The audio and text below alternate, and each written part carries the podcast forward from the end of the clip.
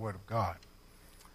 Uh, today, I want you to look at something I think that is very important to where we are in the, in the body of Christ, but something I think is important in Colossians. We're going to read in a minute Colossians verse 3 through verse 14. In those verses, I want to show you seven steps to keep the church on fire.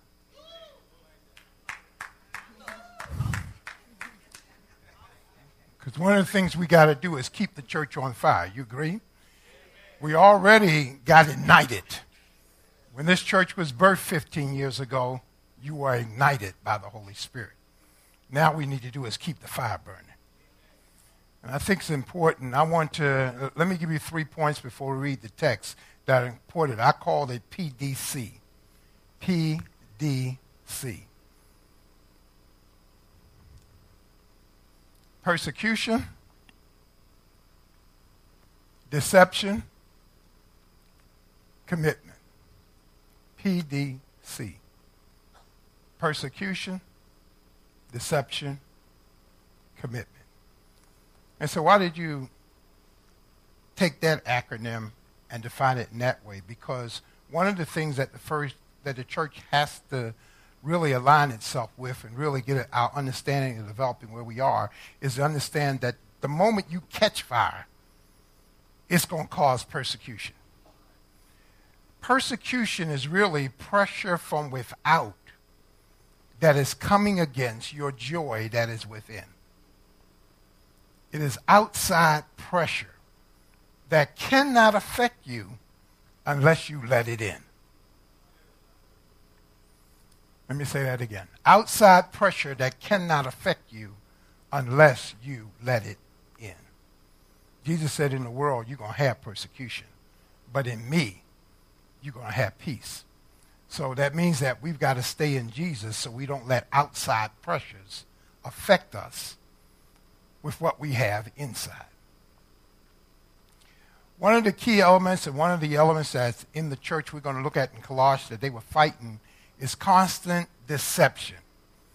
And the reason that people get deceived is because they don't know what they believe. Because if you're secure in what you believe, you cannot, you will not, you should not get deceived. And the last point in PDC is commitment. Because commitment really means consistency. That what you're doing, don't try to do nothing else, just keep doing what you're doing. And um, you just got to do it. Commitment is simple, it just means to keep doing what you're doing and don't stop. Because when you stop, you move something in a tragic, uh, tragic basis of really not understanding where you are. So um, let's read Colossians 1. Did I say Colossians 1? Yes. Uh, verse 3 through 14. I'm, I, want, I want our reader to read it first, and then we'll go back and we'll, we'll outline it, and then I'll try to exegete as much as I can before our time runs out. Amen? We'll do it in that order. All right, I've given you the introduction. Now we're going to get the body, and then we'll move to the conclusion. Is that okay, El Brewer? Okay, we got the introduction. We're going to keep the church on fire. Everybody say, keep the church on fire.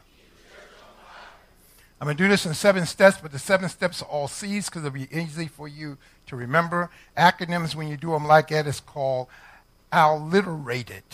It's called alliterated. When you do alliterations, it means you try to do a formula so it makes it easy for people to remember. That's why I told you PDC, which is a formula for persecution, deception, commitment.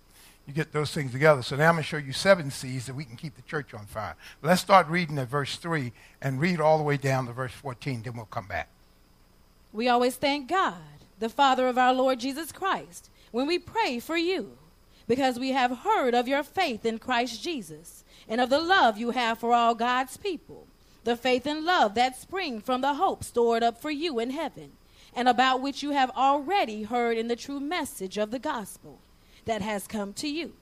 In the same way, the gospel is bearing fruit and growing throughout the whole world, just as it has been doing among you since the day you heard it and truly understood God's grace. You learned it from Epaphras, our dear fellow servant, who was a faithful minister of Christ on our behalf and who also told us of your love in, in the Spirit. For this reason, since the day we heard about you, we have not stopped praying for you.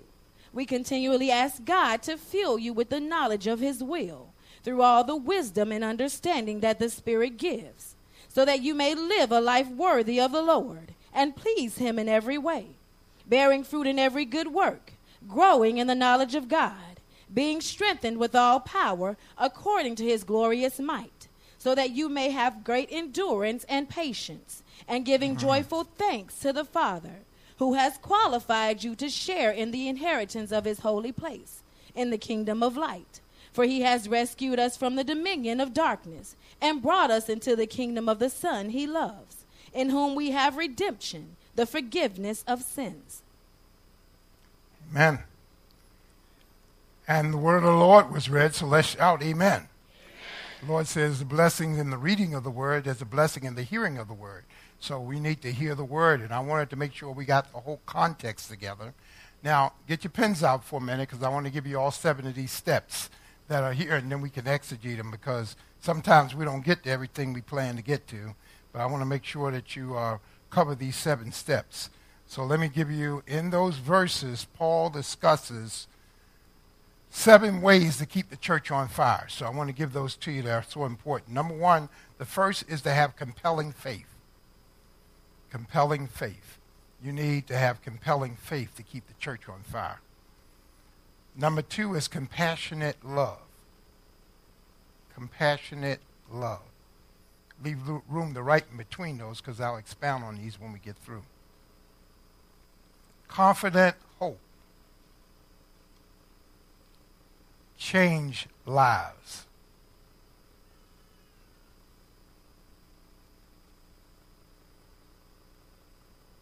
Committed leaders.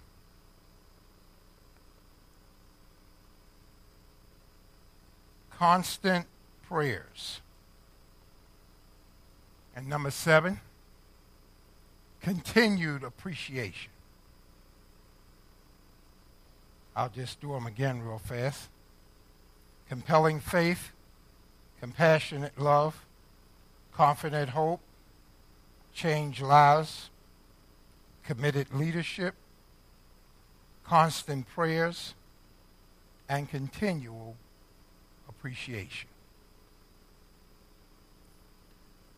Seven steps to keep the church on fire. Now, why was this necessary? I often point out to people that the gospel is the biography of the founder of the Christian church. So that when we read the four gospels, we're reading the life, the works, the ministry of Jesus Christ. He started the church. That's an event. Some of us stay at the event and never get the experience. And you see, part of the reason that we rehearse the event is because we realize that Jesus Christ was much more than just a man. He was really God wrapped up in human flesh. But the Gospels give us the event of Christianity that it is good news, that the message that Jesus has come to bring is a message of hope, a message of life, a message of joy that takes us further than we are, we are right now. But what the epistles really tell us is what happened after happy ever after. Sometimes we read stories, and at the end of the story, we get the fact that the characters live happily ever after. But that's not always true because it's one thing to get saved, it's another thing to live saved. And so the epistles deal with the struggle of living what you got. And the problem is, some of us stay right at the event of salvation, and we never get to the life of the Spirit. And the life of the Spirit is much more important than just getting the Spirit. Because we can stay at an event and constantly keep trying to recapture event, event, event. You know, some folks, all they want to do is speak in tongues, speak in tongues, speak in tongues. Some people, all they want to do is dance. And I'm saying there's nothing wrong with dances, nothing wrong with speaking in tongues, but that's an event. But how do we live in the Spirit? Because basically, when you get saved, you get a new identity.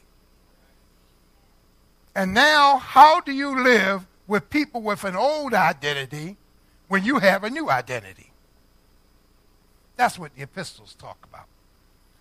The problem in Colossae was that they had gotten caught up in a heresy. Uh, Paul does not define the heresy in his letter. He just deals with the fact that they had got caught up in some sort of heresy that was taking them away from what they had received. They had received the gospel of Jesus Christ. By the way, Colossia is modern day Turkey. So if you want to get an idea geographically where it is, it's, in, it's actually Turkey. It defines modern day Turkey.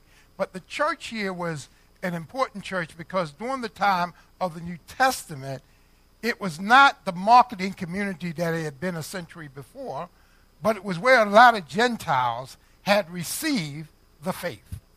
They had received the message of Jesus Christ. Paul founded this church, and uh, as he went, met with Epaphras, who really was kind of like the leader of the church, he came to Paul about the issues that were going on in the church, that people were trying to come in to deceive them from what they originally deceived. You know what? The thing that's interesting about the start of anything, like in business, business really tells us that a business is really not solvent until after the 10th year. Marriage is really not good until after the seventh year. If you can make it through the first seven years, you probably got it. Most marriages fail within the first seven years. So if you pass the first seven years, you ought to thank God.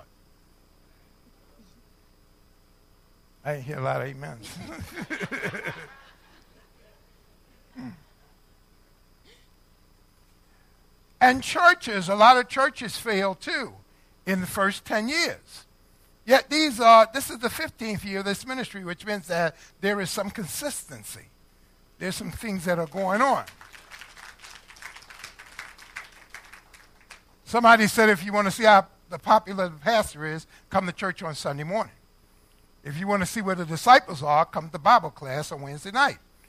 But if you want to see where God is, come to prayer service on Tuesday night.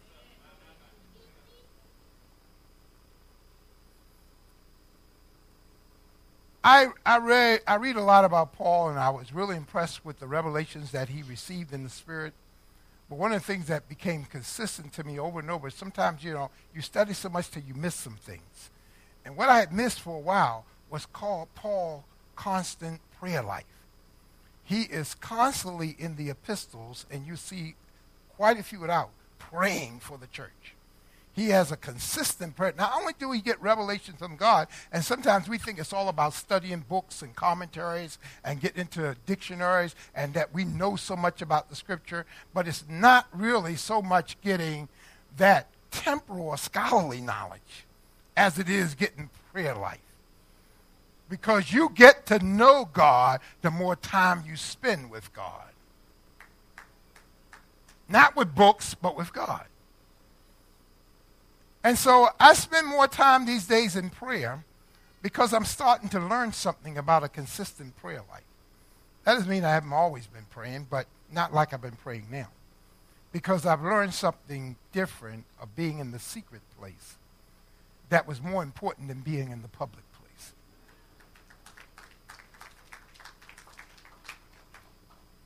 Well, let's look. Let's, let's see where we are. Okay. He says the first step to keeping the church on fire is to have compelling faith. Read verse 4 for me.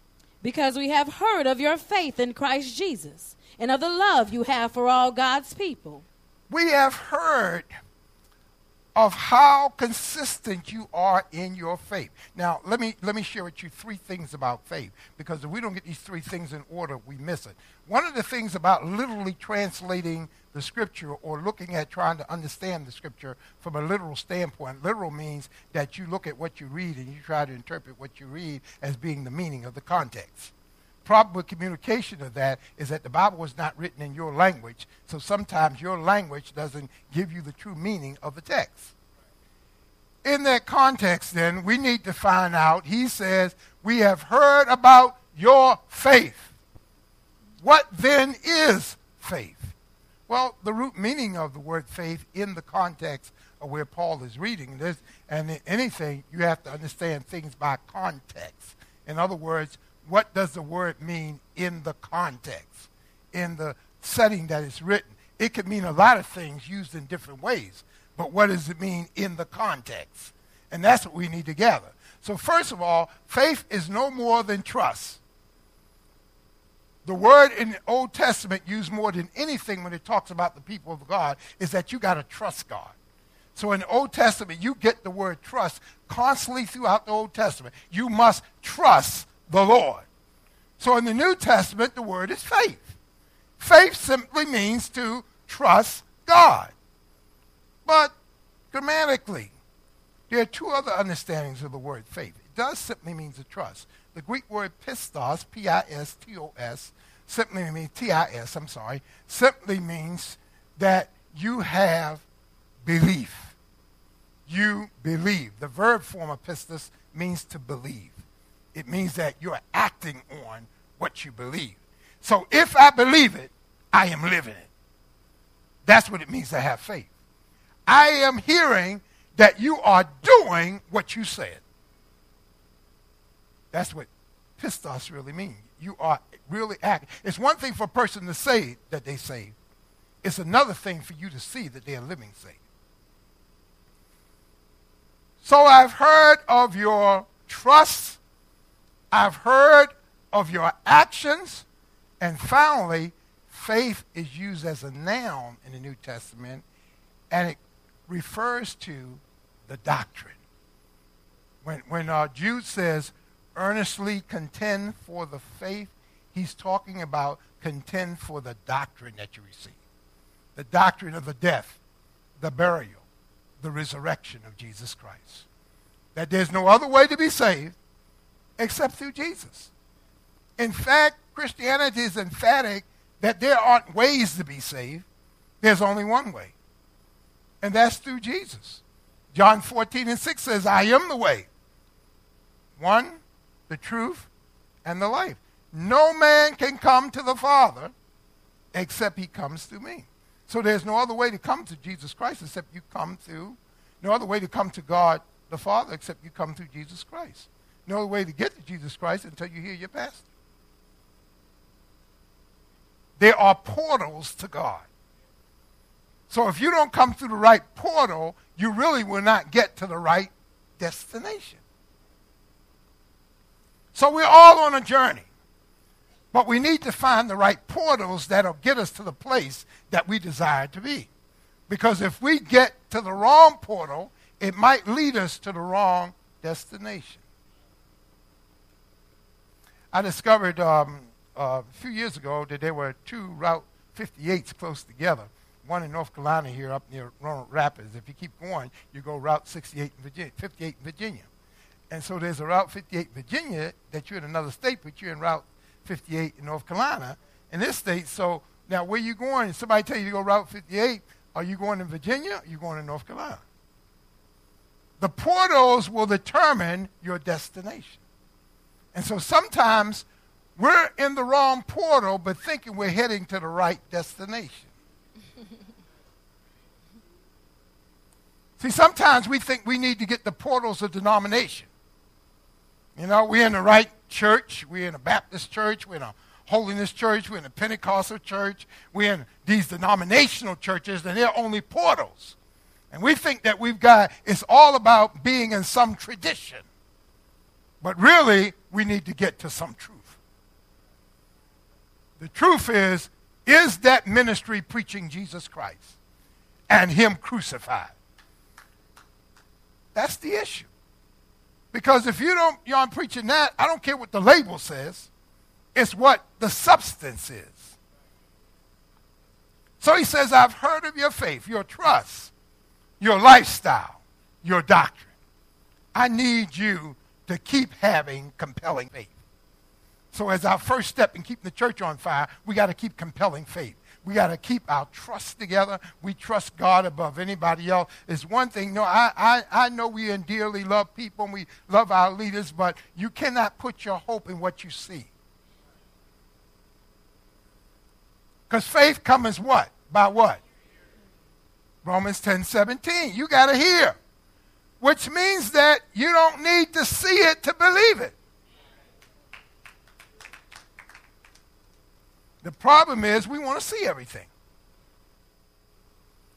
But we need a compelling faith that will get us to trust no matter the circumstances.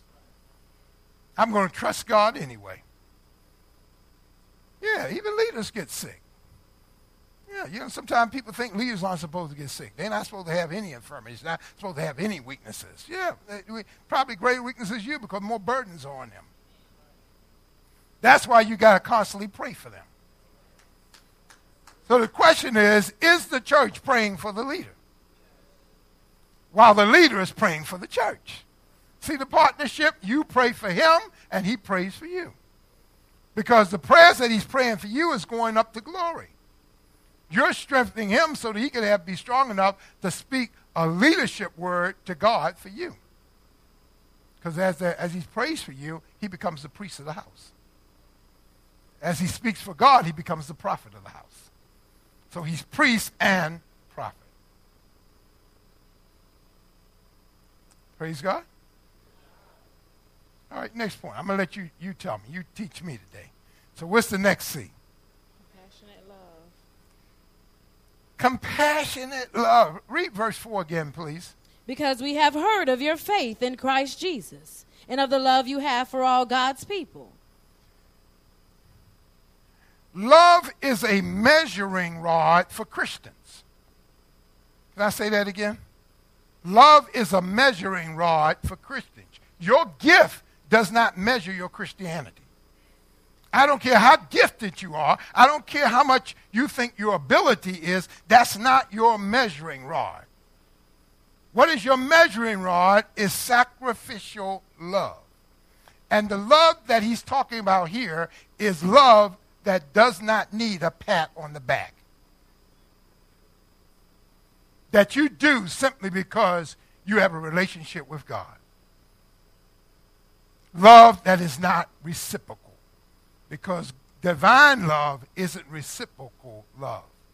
In other words, love, you know, you scratch my back, I scratch yours. You give me a gift, I give you a gift. You know, we always want to give based on what we get. Some people can't even give, give a good offer unless they get a, give a prophecy about what they're going to get. Yet the scripture says it's more blessed to give than it is to but too much emphasis today is being placed on what we receive and not on what we give. You got to learn to give, not expecting to receive anything. Because really, blessings overtake you. It is, it is when you're not looking for it that God sneaks up on you. A blessing is really a sneak attack. You don't stand there. I'm looking for a miracle. Expect the impossible. I mean, it's a great song. Don't, don't misunderstand me. But as I understand it, blessings is like the highway patrolman who lights start coming while you're speeding. You didn't expect them to catch you, but you, when you looked in the rearview mirror, that light was shining. Blessings are kind of like as you're going along, doing what you're doing, being who you are, just simply loving on people and thanking God for who you are, God just suddenly enlarges you when you wasn't even expecting it. Because guess what? That means that your blessings come from behind you, not in front of you. So your blessings are really payment for what you have done that you didn't get rewarded on the spot. But it's coming to you. So you just got to keep on working. When I'm going to get it, don't worry about it. it. It's already in process. You just need to keep on working. Blessings come from me. See, uh, well, let me, let me, let me go back looking for a miracle because miracles are in front of you. They are temporary supernatural things that happen that keep you in a holding pattern until God moves you in your purpose. I don't think I can say that again. I don't know if I can say that one again. They are temporary supernatural encounters that keep you in a holding patterns. Because miracles sustain you. God never wants you to live in a miracle. Because if you need a miracle, it means that you are in trouble.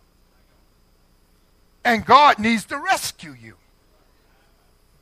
And no Christian needs to stay in a rescue mode.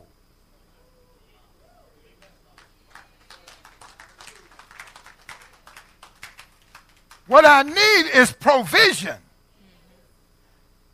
Because provision will fund my vision. My blessings come, and because you understand that when God promised you to get blessed, He cannot bless you till He geographically place you where He wants to bless you. No, no, what's this. Egypt, he, he told the children of Israel when they were in Egypt, when He pulled them out of bondage, He says, I'm going to take you in the land flowing with milk and honey. In other words, I'm going to announce to you, you're going to get blessed, but you ain't going to get blessed in the miracle, in the wilderness. In the wilderness, you're going to receive miracles. Because you're going to always, for the next 40 years, need to be rescued. Because when you get a miracle, you get just enough to keep going. You know, like some people live from paycheck to paycheck. I can just make it till Friday. That's a miracle.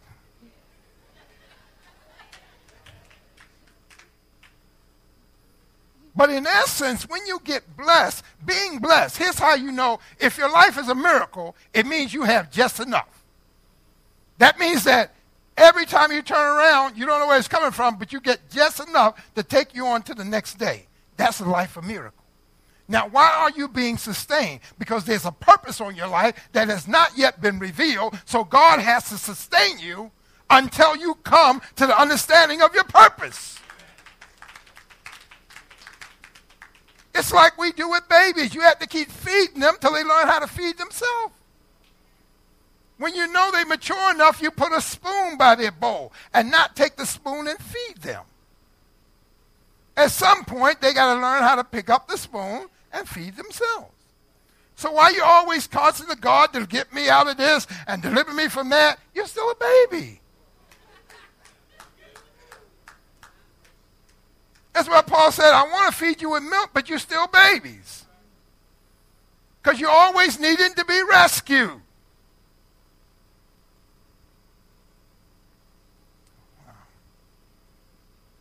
The house? I'm, I'm trying to get through. I'm, what I'm on, number two or number three? I'm on number two, right? All right, I'm, I'm, I'm getting because God want to pull you out of a holding pattern.